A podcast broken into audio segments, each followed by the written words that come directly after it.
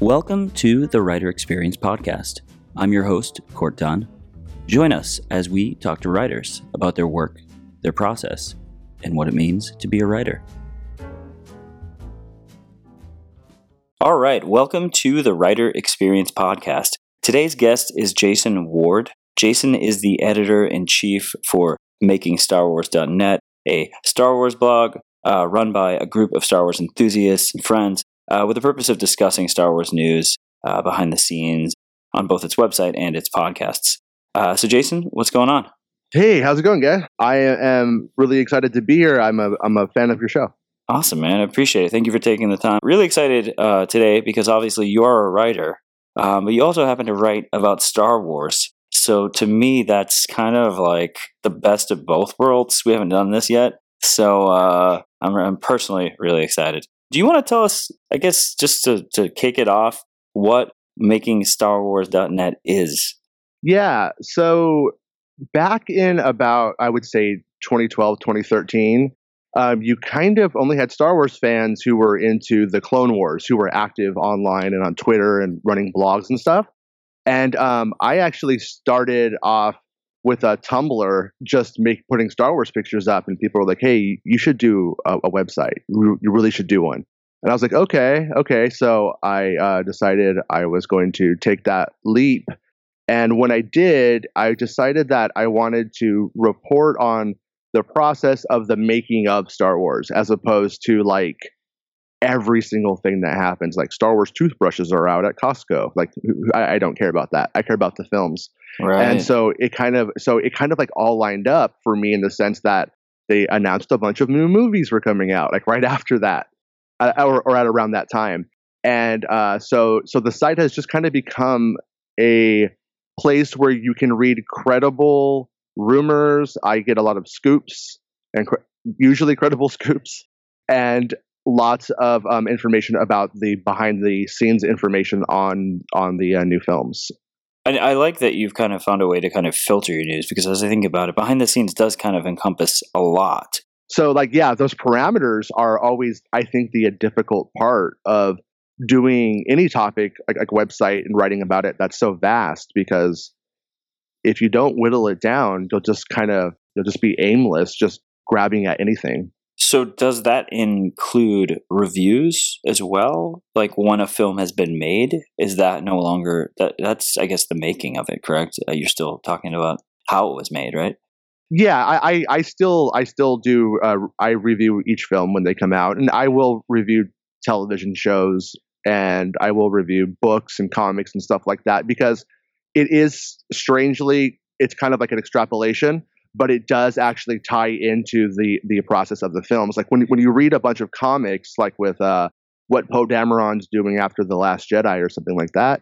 Well, what he's doing in there is going to interface with the writing of nine, or it can't happen. Like it can't contradict because there's one unified canon. So I will delve into that stuff.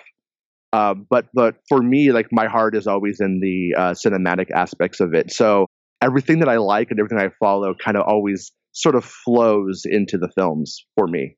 How do you stay on top of everything? Because obviously you said you're watching the films, which come out a little bit less frequently, but the books come out fairly regularly, right? So yeah. how, how do you manage to, in the comics, how do you manage to kind of keep it all together and, and find the time for all that? Well, what's kind of cool for me is that like the Star Wars fan community is is so um, engaged, and so I'm able to kind of like make you know little carve out little spots of time where I could do some like power reading. I, I went to grad school and stuff, so after grad school, like reading Star Wars fiction, like a book in a week or less, it's it's nothing. I could just power through it. And um, but it's also kind of good in the sense that, like I said, we have this community where I'm able to go like, hey, did I understand that right? Like, did that happen? Because that seemed weird. And people like, no, that that's what happened. And uh, so so I, I got I have other readers in a way like being a Star Wars fan, you're part of the biggest Star Wars book club ever, you know, on Twitter. So that's how you keep up with everything. You mentioned uh, canon, and uh, now that you know there was that decision at, at one point where they decided that everything pre you know such and such was now legends, and now everything is canon, and you know it all kind of has to fit into that story. Do you ever find anything that's uh, maybe contradicts canon? Like, yeah, Um, and, and how often is that happening? Well, usually it usually what happens in terms of the actual like novels, they're they're not super specific. So there will just be little like kind of like little things where you're like, well, it said that was like two years ago and this says three. But it, it's it's so like not like a big deal kind of. Right. But there has there there's been things that like actually get at me that my friends laugh at me about. Like um you know Forest Whitaker's character in Rogue One, Oh, Star yeah. Wars story, um, Saw Gerrera. He in the in the the film is just you know it's Forrest Whitaker. Um, in, he but he's from the Clone Wars animated series, right. and in that show, it they were uh, you know darker skinned people with blue eyes, almost like Dune in a way with the, with the uh, like spice eyes, and um, in the film he doesn't have it, and it's it's like so right there you have a contradiction between the canon in animation and the canon in film, like they don't really line up. Now it can be explained away. All all they have to do is eventually say, yeah. Uh, he got an eye transplant to get past a retina scanner on some wor- weird planet or something like that. But that hasn't happened yet. So, in right now, as of today, it is a inconsistency, if you will. Well, what's cool is they're pulling uh, more and more, it seems, from the the animated shows and, and all that. A good example, I guess, would be Darth Maul in Solo, right? Yeah, it's really if you watch that when you watch that film again, um, if you do, when you see right as you're about to, to to see Darth Maul for the very first time, he stands or he's like, sitting down, but you can hear his robotic legs making Oh. like the servo, the, like this the the little noises. You know, it's pretty rad. The amount of care that goes into like those kinds of details. from let's say Disney's perspective, right? You know, they're making these films and there's just so much content, but not everybody uh, digests all that content. But there are people who do, and you're one of them. They do feel the need to like also make sure that everything falls within continuity. So, such an interesting uh, point that they chose to get into that detail and kind of reward fans like yourself who obviously know that those details are important. Yeah, like when Jon Kasdan was writing that film and decided he was going to put Maul in there, in, in the largest of ways, it was it was for us. It was for the uh, Star Wars fans, and it was like I remember seeing that film with my father, and uh, he knew that Maul was back in the cartoons at some point, like from from Clone Wars, but he doesn't watch that stuff, and it wasn't on his mind. And he saw that film, and he was he was like, "What? What happened there? like, like tell me again." And it's kind of a funny perspective to have, um, or, or from their angle, because it's like uh, my dad probably represents the average person who who pays their bills when a, when a movie comes out, like not us, like not not the Star Wars guys and girls. Like we are this like kind of like hardcore niche audience that I mean it's built in. I don't mean to say it's small, but at the same time, like I don't think we could float a film.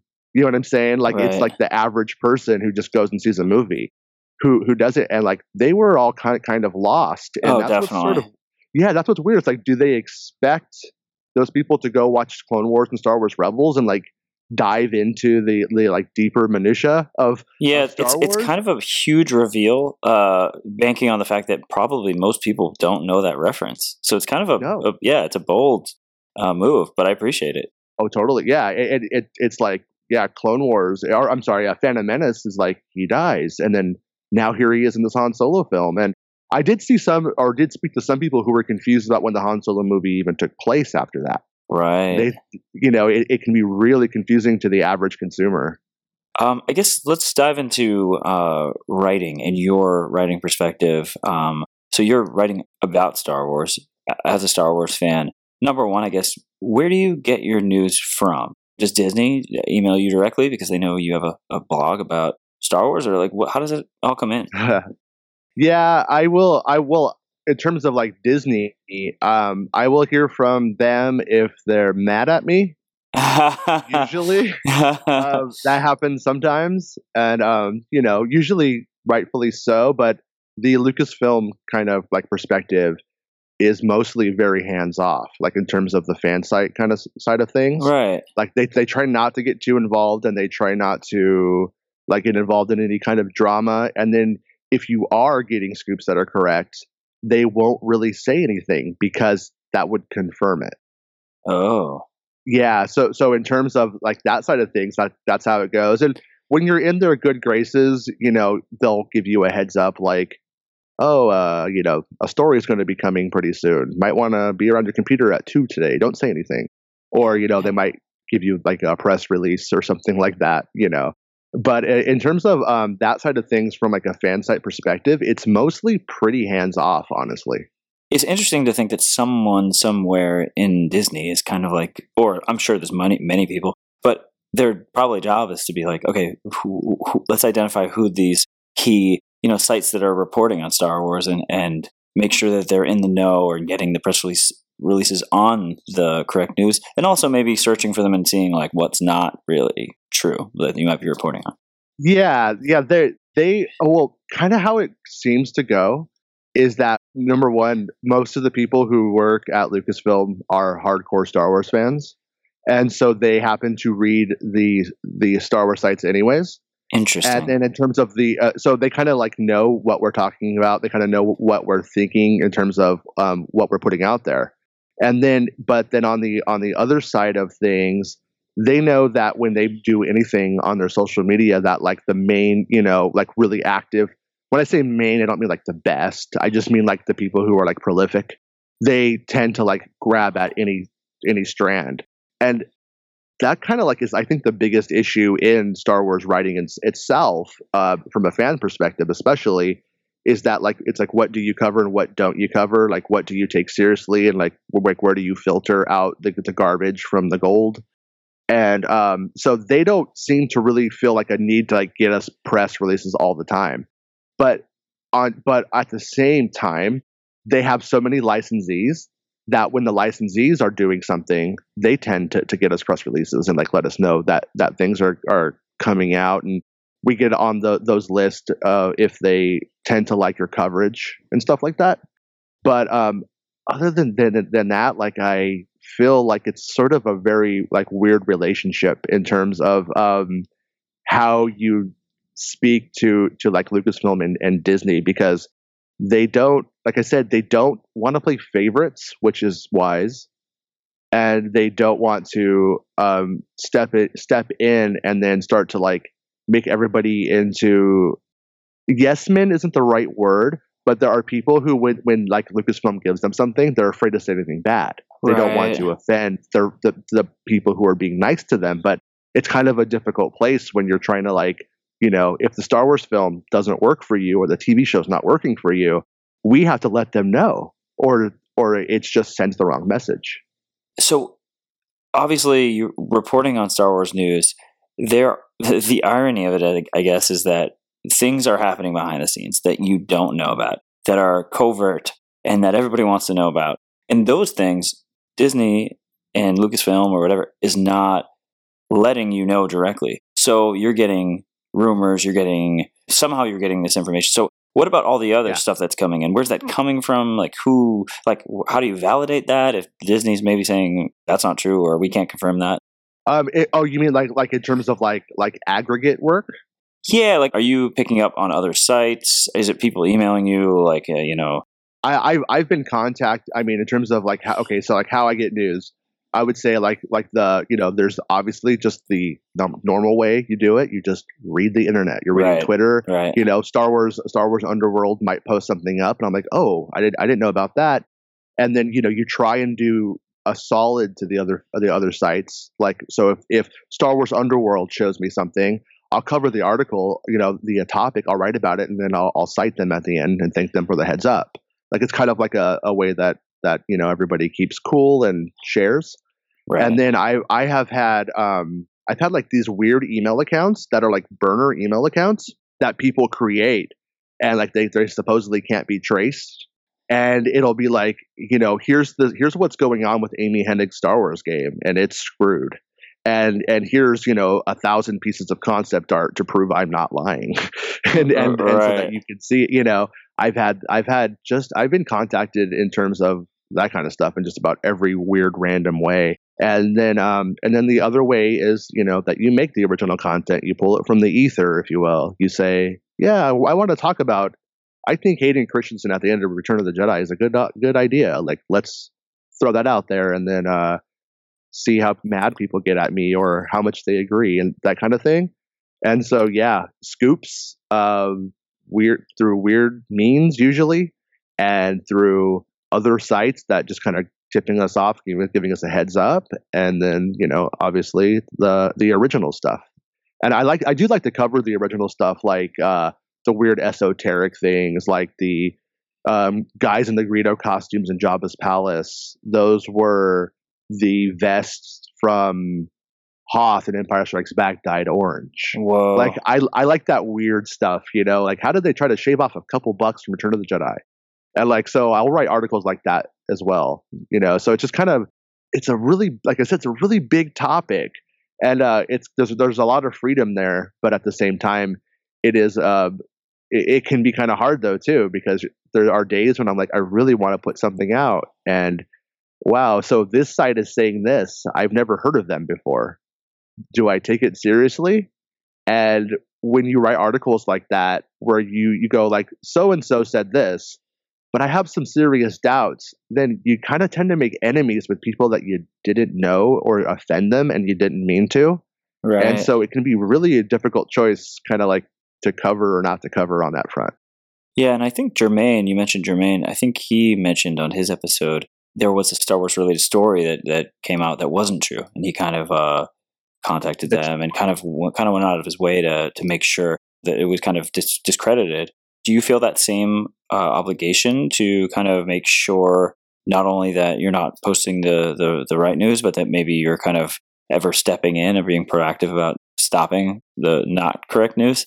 Oh, big time. Okay. Um, especially doing scoops and stuff like that. Like I don't want to I don't want to get it wrong. You know, I don't want to humiliate myself, obviously. But also at the same time, um, from my perspective, I want to bring stuff to, to, to Star Wars fans for discussion. But I also don't want the uh, discussion to be something where people look back on it and go, "Hey, remember when we were, you know, all talking about how Jar Jar was a Sith Lord because we read it on Making Star Wars?" Like that's not what I want. and, and I and like when they make certain choices that are interesting, whether they're good or bad, um, and I'm, if I'm scooping it, I want to have it right because I do remember during the prequel era of Star Wars reporting that there were there was a sort of like a, a kind of a cynicism just about about everything Star Wars, anything new at that time, especially, and then the prequels were kind of divisive, and so it kind of um, it showed me back then that if you're gonna kind of delve into that stuff, you need to make sure that you give it all all the credit it's due. That you're not putting Right. something that could be great in a bad light because of my limited imagination or my misinfo or what I don't know. Um, at the same time, too, when it does come to stories going up, like I think that integrity matters. I think that when somebody puts up a story and it's fake, then I, I could just go report it and you know get the ad the had money from it or whatever. But it's like who wants to go to my site and then doubt that everything I put up you know is is going to be right? Like so, I think it, it, there's sort of an editorial conceit that should happen in that front. But what I will say, where my perspective um, changes from somebody like Germain, is that like Germain is at like IO9 or and it was like at Slash Film. right. And when Slash Film or IO9 is like, hey, like we want to know this, we're going to say this. Uh, I think Disney or Lucasfilm are more likely to like answer him. And their their policy, like I was telling you, is that they don't even comment on rumors. So there's sort of like a really like like somebody like Germain has like a, a lot of like power in that sense Right. and and from the fan site perspective they usually just won't even answer you or sometimes they'll give you like a little heads up like uh, for instance this was kind of an interesting thing that happened to me was uh, i don't know if you guys know but rogue one had a pretty troubled pr- production where there was pr- there was all like I a lot of turmoil that. Yeah. and um, i was contacted by crew members who were like hey we're coming back to basically remake a lot of this movie i'm like really like how much we talking and they're like you know i'm doing like three months worth of work and uh, i And this is six. y- this is um anonymous or uh no this Okay. is actually like sources. Oh, okay, gotcha, gotcha, Pinewood studio sources gotcha, gotcha. yeah yeah. Yeah so i trust them. Um i believe them over any pr person ever you know? Wow. and uh they but they were like we're doing about 40% and i was like okay so 40% so i went and wrote my article on that like hey they are doing lots of reshoots. And they always do reshoots on star wars films like i knew this. I mean, everybody knows that. I think who follows the films, and I said, you know, they're going to be refilming about forty percent or forty percent of it. But I learned like the most valuable lesson ever. Don't say a certain percentage or Yes, do Okay. not be that specific. got it. I was so specific that I gave them deniability. And uh, a few of the people in, in the company who were very protective of the film because they knew the film was good. And and for, and for the record, in, in my story, I, I had nothing but good things to say about the fact that they were reshooting. I'm like, the fact that they're reshooting says that they want to get it right Right. they're not trying to mess it up. They're trying to make sure it's the best movie it can be. But that story um, hit about the same time as a page six story that was from the opposite perspective of the movie's trash, and they have to remake it just to make it releasable. And uh, so all of that together kind of like put me in this really like bad place where I was kind of getting dumped on by a couple of Lucasfilm people. And uh, but at the same time, I had people at Lucasfilm writing me going, "It's not, dude. You're right. You're right. Don't worry. Just just stick, stick with you know." And everything that's come out since then has has proven that it you know that was pretty much correct. But once again, if they filmed 41 percent or they filmed 39 percent, I'm wrong. That's true. You know? That's a really Yeah. great point. So let's dial it back a little bit to more of the writing process itself. Uh, walk us through a day in the life. You wake up. What do you do? You grab a cup of coffee. You sit down. You check your news. What's the process there? Yep, the, my my kids aren't in preschool yet. I'm like, okay, kids, here's your breakfast. Here's your coloring books. You guys good? They say yeah. I said I get my coffee, sit down, start looking around, going through emails, and I'll you know every morning when I wake up, I got probably about a hundred emails ish, and uh, in it there will be real scoops, there will be real information, there will be fake scoops from people who want to trick me or just you know I don't know, think it's funny or something. And uh, so, you know, I kind of have to like look through it and that kind of correspondence and stuff. And then um, I have uh, a, a couple of other writers who who help me out on the site, uh, John and Corey primarily. And um, so I'll hit them up and be like, "Hey, what are you guys doing? You know, you guys working on anything that you guys you know want to get out?" And then if not, then I will try to help them by sort of assigning something or like, "Hey, does this interest you?" And if it doesn't interest anybody, um, I just go, okay. If none of us care, then nobody else does. You know, that's kind of the the uh, process right there.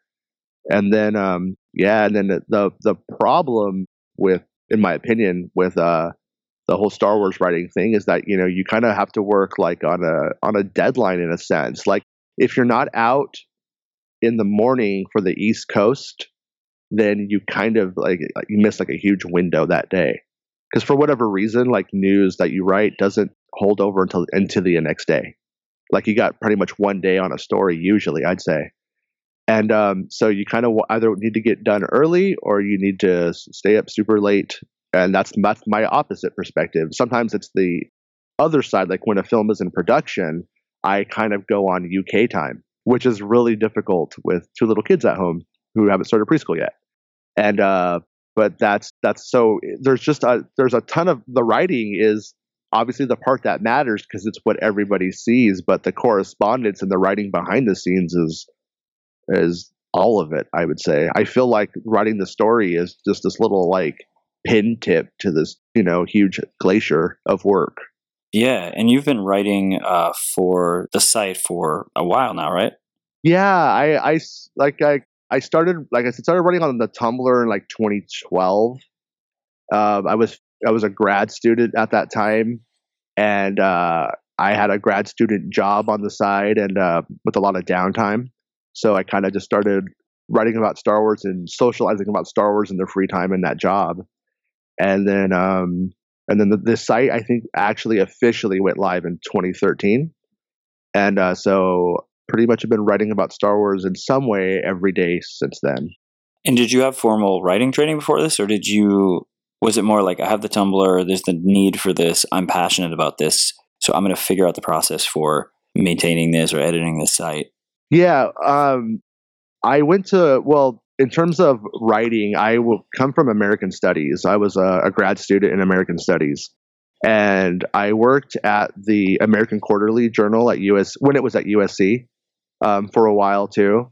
and um, you know editing ac- a- academic papers and going over them and reading like submissions and things like that and um, my formal kind of like writing is sort of from an academic perspective and um, i was really really into ethnography which is more anthropology but i was doing that in american studies and writing about neoliberalism which is this uh, you know anything goes capitalism and uh, what that was doing or is doing to small communities especially.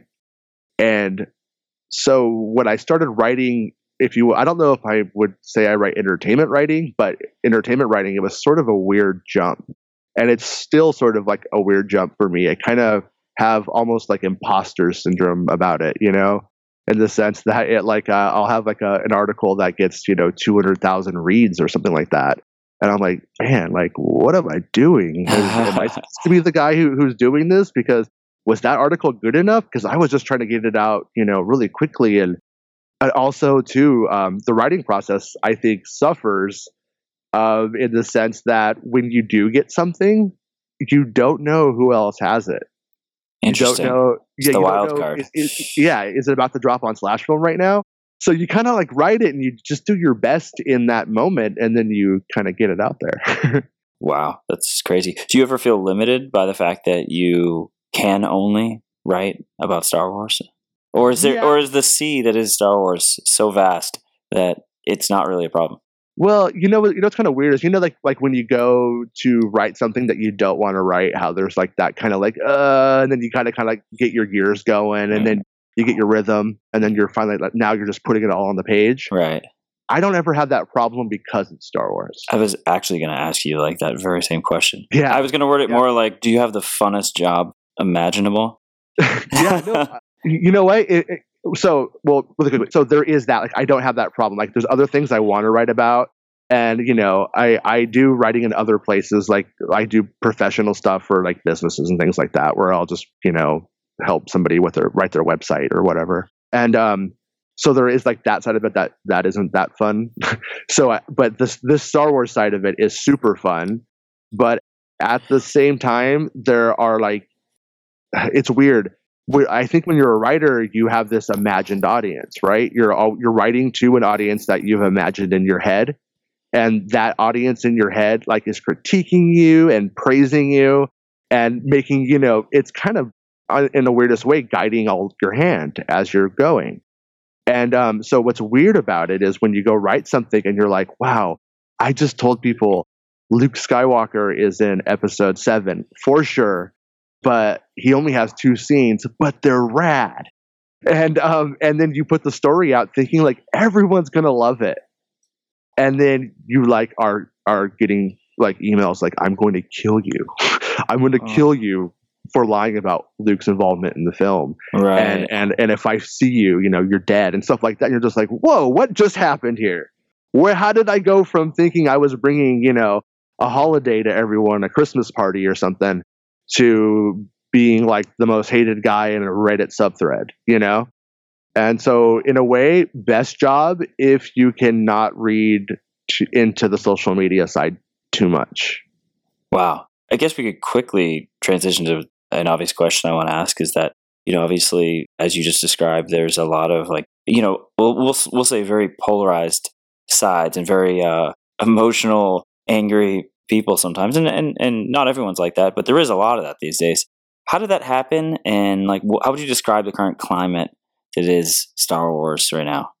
Yeah. So up front, currently the the climate is super toxic.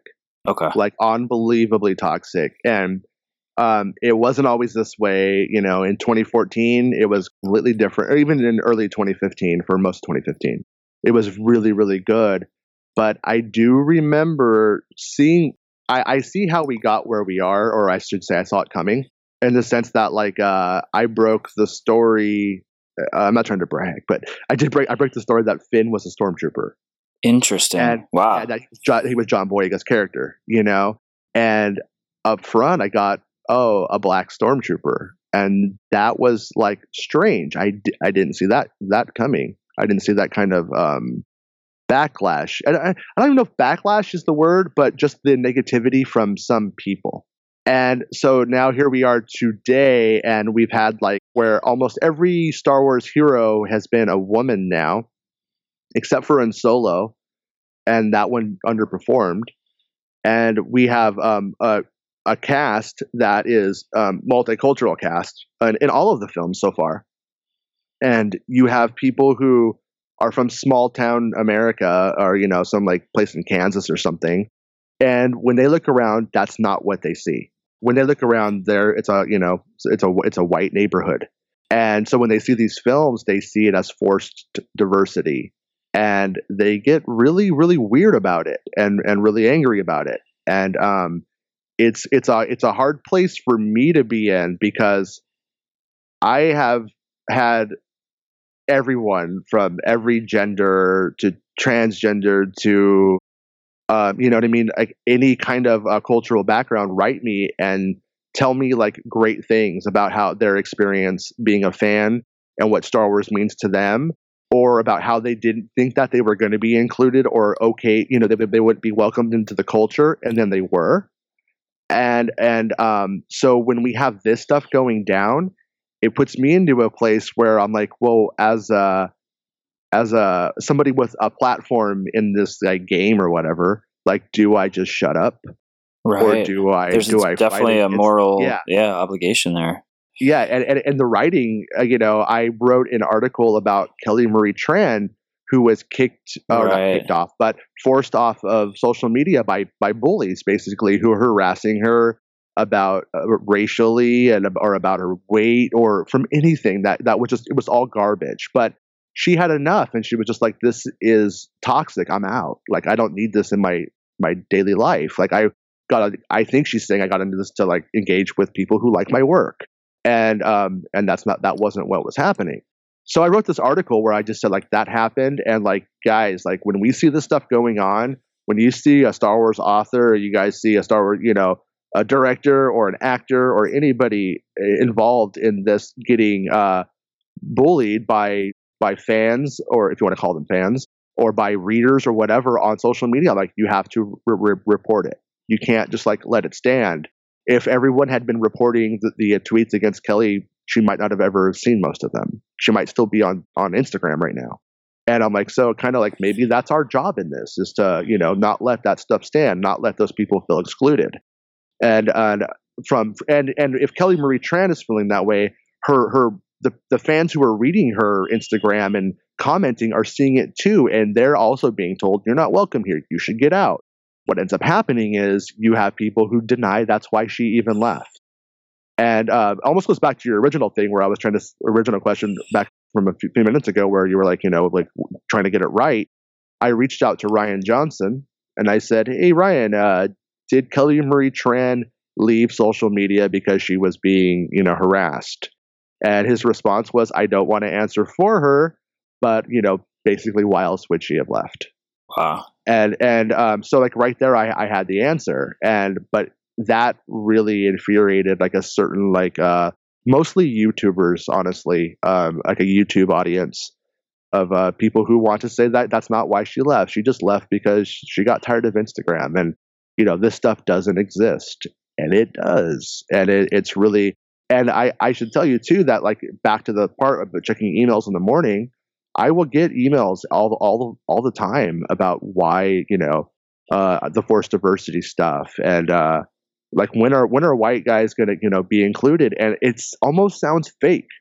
Wow. And i don't and i don't know if it's just trolls or if it's people who really believe that kind of that kind of stuff but that's that's where we are. And i think it's i think star wars is so big that you have so many people attracted to it that in the the weirdest way it kind of becomes a microcosm of of the country. Right. And it brings it all together and then you get this kind of cultural friction going on between several different kinds of communities kind of you know rubbing against each other and the friction sort of uh, starts starts to um, de- develop and uh, it it makes it really difficult to not get called a, a, a social justice warrior. And then, it, but then at the same time, when they're calling you that and they're doing that kind of stuff, you end up having to do the exact things that they call you a social justice warrior for, which is usually you know caring about people and wanting to make sure that the community and your readership is anybody who wants to read it, anybody who likes Star Wars and wants to be included, and that they're not feeling like they're not welcome because they, you know, aren't a 40 year old white dude like me. Based on that, I mean, we just went from, you know, you kind of, hey, I think I'm going to have a Star Wars Tumblr to now I'm writing about Star Wars. Now I'm kind of have this like social obligation. It's gotten kind of heavy, no?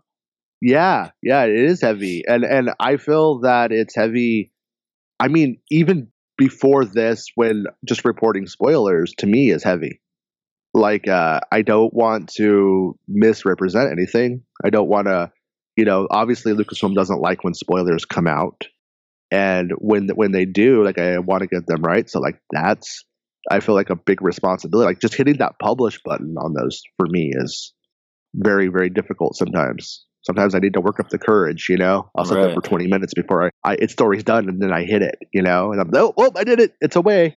And um, but in terms of the the uh, social stuff, is much heavier with I think more r- real world ramifications in terms of just like uh, what I imagine, you know, some seventeen year old girl who's reading reading my site who's not white, and she's seeing that kind of stuff come up in the comments on Twitter and stuff like that. It's like, what do you do? Like, how do you how do you let them know that that it's not acceptable that that you want them there that you want you know come as you are kind of you know it's a really difficult and, and heavy place. It can make it a really big bummer and i have a lot of um we get a lot of messages from people saying man it, it's so it's so toxic. It sucks right now. It sucks. And i, I just go like you got you got to block and just focus on what you like because it's just going to be that way for now and it's also too there is a political um, component to this.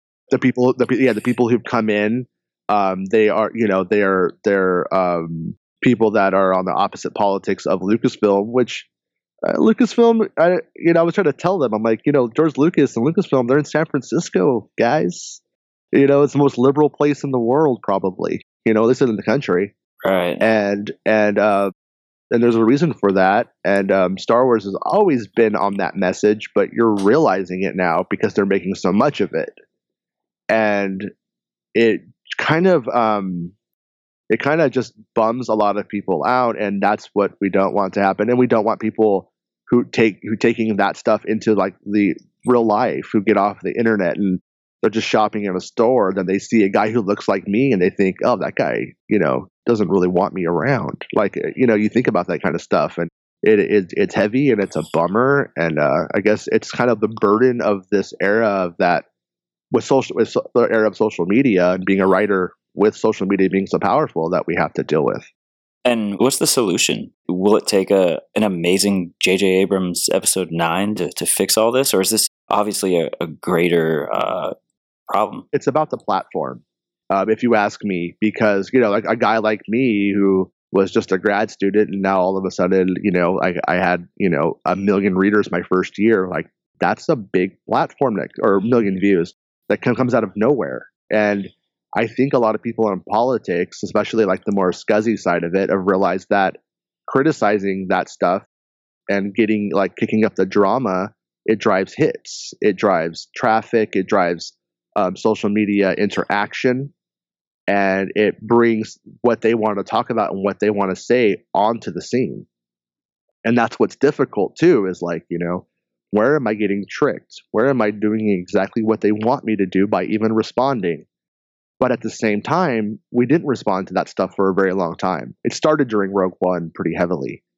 And we didn't respond to it and now today it's worse than it's ever been so not responding to it is not the answer. That's for sure. It definitely has to be dealt with. And the way I've taken to it is I feel like it just has to be mocked.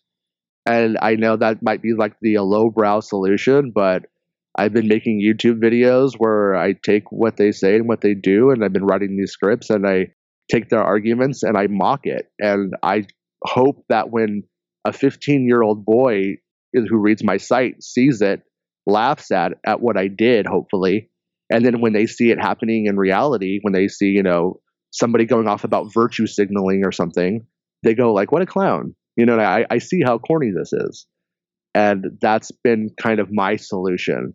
And I don't think it's like a mass solution. I think if everybody started mocking it, then they would find a way to weaponize that back at us. You know, like there was like like some drama that went down with one of those kind of guys on YouTube, and somebody assaulted him at a convention.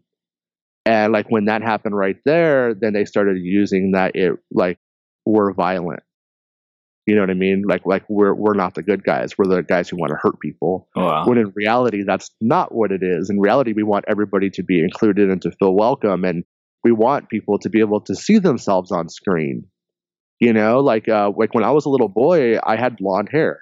Luke Skywalker had blonde hair. I never wanted to be Han Solo growing up because I felt like Luke. Luke looked like me when I was a kid, and that's who I who I identified with.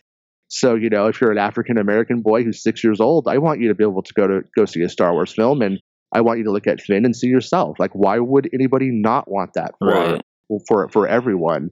And uh, so it's a it's a so so the solution I think is just to not let it be acceptable to never like let it be normalized that it's the way the internet is.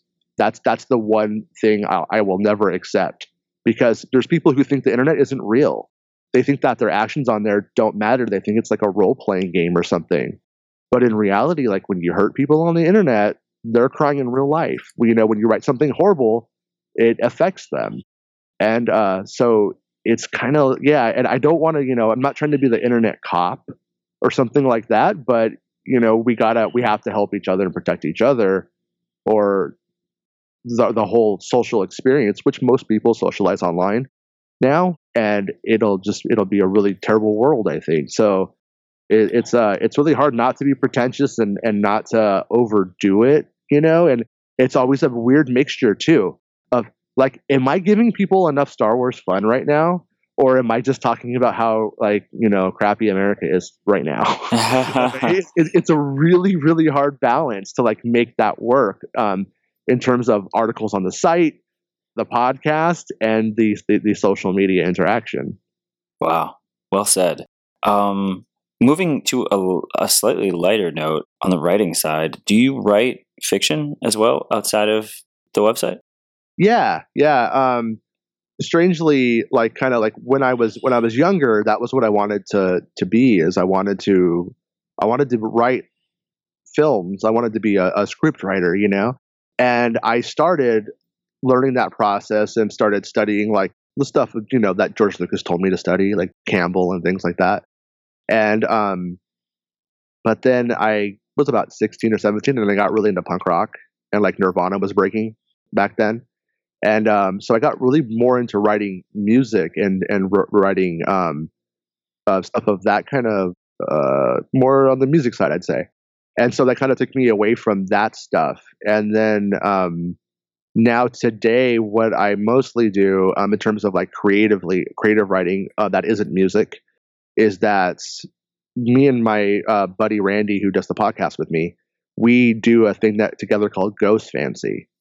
And what we do is we take really, really bad ghost stories, and that could never be real. Like if you just kind of map it out a little bit, and we take we take it all apart and we turn it into we write uh, a script on it that lays it all out um, accurately, and then we kind of perform it on a podcast, and and it's pretty funny, I think, when you do that. Like what the actual results of bad fiction are and uh, but that's what I like to that's what I like to do for um, sort of a creative outlet.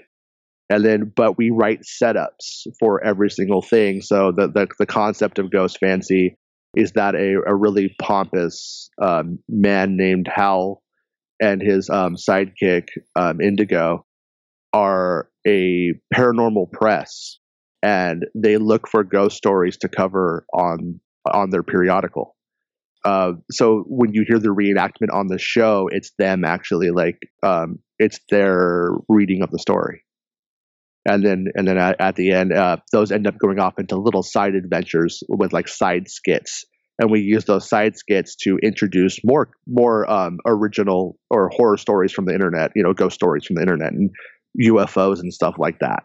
And So- how does the process of your writing differ between writing that kind of more creative stuff than let's say the stuff you're doing uh, for the website?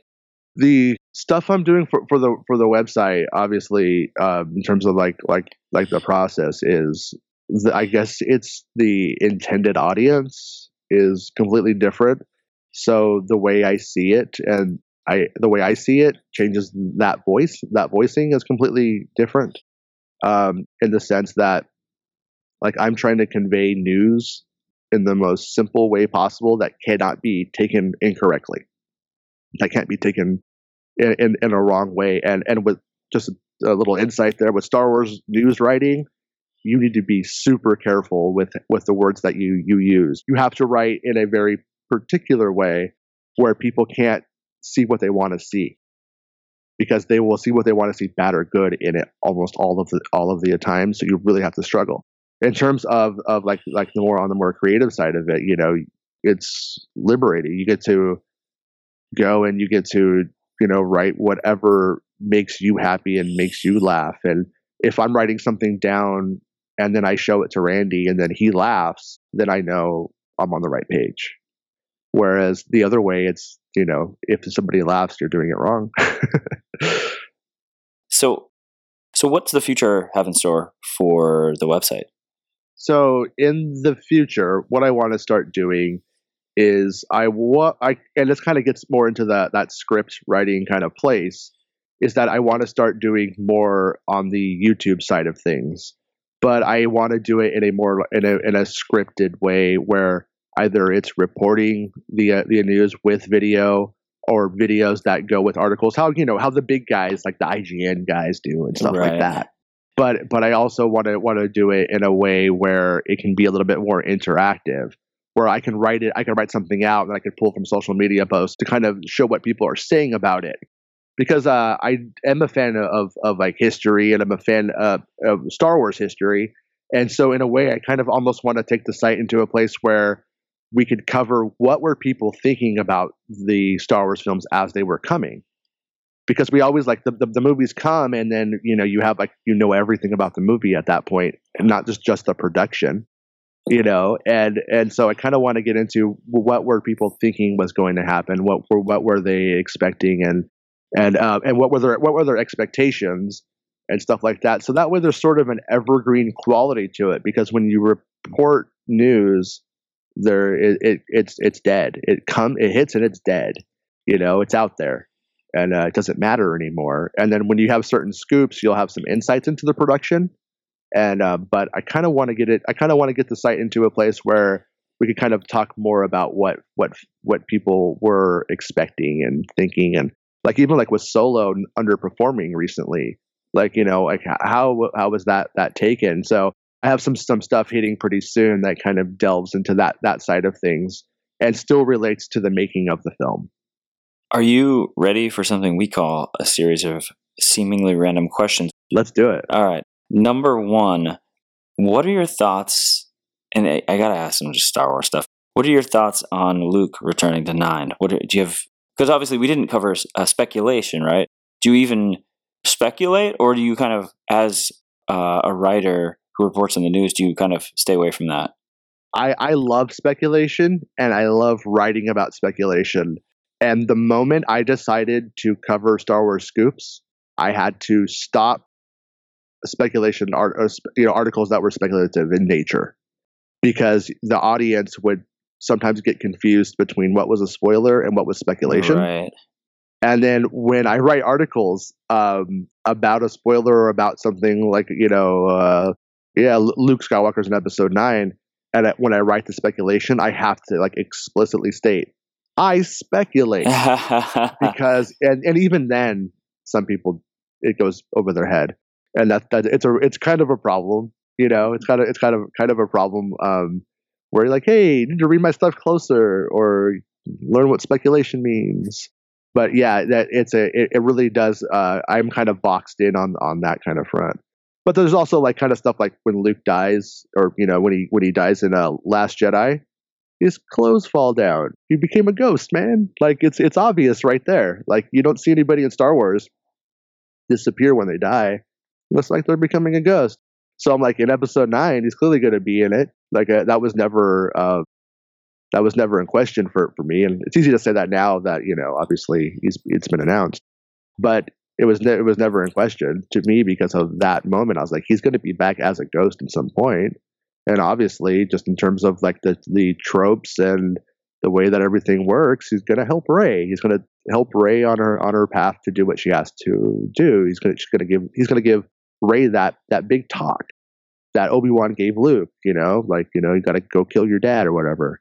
He's going to give her that version of it in the film. Like it, if it doesn't happen, I will be so surprised. And speculating here, but he may likely be at the very end of the movie as a Force ghost, standing, you know, in a corner and winking, kind of Return of the Jedi style. Oh, for sure. um, next question: If you could have dinner with any writer, living or dead, uh, who would you choose and why? Would it be Germain? I, I have had um, strawberry Han Solo pancakes with Germain, so I'm gonna check him off of the list. um, let's see. Oh wow, with with anyone, um, I would, pr- you know, it would be just because of the mystery around him. I would probably pick J.D. Salinger. Okay. Yeah, just I maybe that's sort of like a, a 12th grade answer, but in reality, yeah, that that's who I would want to just kind of know for a few minutes and and and talk to, you know, because that guy just seemed super interesting. And is it because of the mystery? Like, is J.D. Salinger the first? uh is he the original Abrams mystery box guy, or or is it you know? But uh, yeah, but that that's probably yeah. I think it would be J.D. Salinger for sure. Next question: Has anyone ever told you that you couldn't or shouldn't be a writer, particularly, you know, maybe in regards to your website? Oh yeah, I I have um, I, have had people tell me, you know, obviously people who don't agree with with uh, spoilers and stuff like that, or that I run them, tell me that I'm um, stepping on on uh, the the talent's toes and things like that, and I've had people tell me that my writing just isn't good enough, um, or that you know it's really bad, and Sometimes it is, and I admit sometimes my writing is not good, and sometimes my writing is good. And also, too, there are people who don't read the bylines on the website. So on making Star Wars, I have uh, there's me who you know um, I'll be 39 in a few days, and then I got another guy who's about to turn you know 20. And, and there's different writers from different walks of life and different stages of their writing careers um, on the site and uh, so sometimes I get I get criticism about all kinds of things like that, you know. And uh, but who cares? I mean, at the end of the day, people read my site. They they know what I'm saying. Most of them can comprehend it. And uh, so I think in terms of news and daily entertainment, it's definitely good enough. Last question. Um, what is something about your writing career that nobody knows? Something about my writing career that nobody knows. Okay, uh, well, maybe the uh, when I don't know if this counts as like writing career, but when I was uh, in first grade, I couldn't read. I did not take to reading in first grade very, very well. And so I got held back. And in that second year of first grade, I was so advanced compared to every reader and writer in, in school. And after that, I was always sort of a, I don't I don't know if the word is star writer, but I was always a, a, a, big writer in my in my school, you know, and, and after and so that gave me a lot of confidence that to do what I'm doing now. The fact that I know that it I kind of came from not even being able to really, you know, write at first um, when everybody else could. Everybody else was picking it up and I wasn't. And uh, I think it almost gave me a complex, like a challenge, of wanting to be a better writer um, from that moment on, from since I was, you know, six years old. And um, with that in mind, right, I kind of feel that I could pull off anything if I try hard enough with enough time, which is I know that sounds and that but and that's always what I feel like I'm up against as a writer is up against the clock. And lastly, and I, I, I know I just said lastly, but I'm gonna add another lastly. Um, if you had to give one piece of advice for aspiring writers out there, what would it be? Well, my number one advice would be to write for yourself because the times that I have had bad experiences and the times that I felt like um, ashamed of something that I wrote or whatever, I feel like I didn't do it for me. I feel like I did it for for some other reason or for someone else, or you know to make something else happy or whatever. And I feel like on the on the other times I've gotten in trouble, but I did it for me. I, I, I could live with it. You know, there was no guilt and there was no shame and there was no um, there was no reason to um, second guess myself other than that was my that was my choice to, to, to make. You know, and I also think you should sell your legend, if you will, but like don't believe it. You know what I mean? Like I get a lot of people who are really into the spoilers that I did and, and really like love it. I'm totally down to to to sell that idea of yeah, man, that's what I do. Read my site. That that's my thing. At the same time, like I don't think I'm like the uh, James Bond of Star Wars you know what I mean? But but you know, s- sell your sell your legend, but don't believe it. I guess is the, the number one like advice. uh, well, thank you. Uh, did you want to just plug the website one more time? Yeah, that's makingstarwars.net, and my podcast is makingstarwars.net. Now this is podcasting. And then Twitter handle as well, maybe. Yeah, at Making Star Wars on Facebook and Twitter and Instagram and everything else. There it is. Uh, well, thank you so much. Really appreciate you coming on. I really thought, you know, going into this that this was going to be like a nice light. Like I said, I joked about earlier. Uh, you know, who shot first, Han or uh, Greedo? But you know, we didn't really get there. We didn't. we we kind of delved into some some deeper, like, heavier stuff. But it's uh, great to talk to you. Love hearing your insights, and I'm glad that you're fighting the good fight, so to speak, and and uh, you know, really conscious of the the moral um, responsibility. So thank you again uh, for coming on the show. Thanks so much for having me. All right. And thanks to our listeners. We hope to see you next week. Thank you so much for listening to the Writer Experience. If you enjoyed the episode today, please leave a rating, a review, and a comment on iTunes. You can also check us out on Instagram at Writer Experience and Twitter and Facebook at Writer EXP. The Writer Experience is a Samurai Dinosaur production. Copyright 2018. All rights reserved. Music by Kevin MacLeod.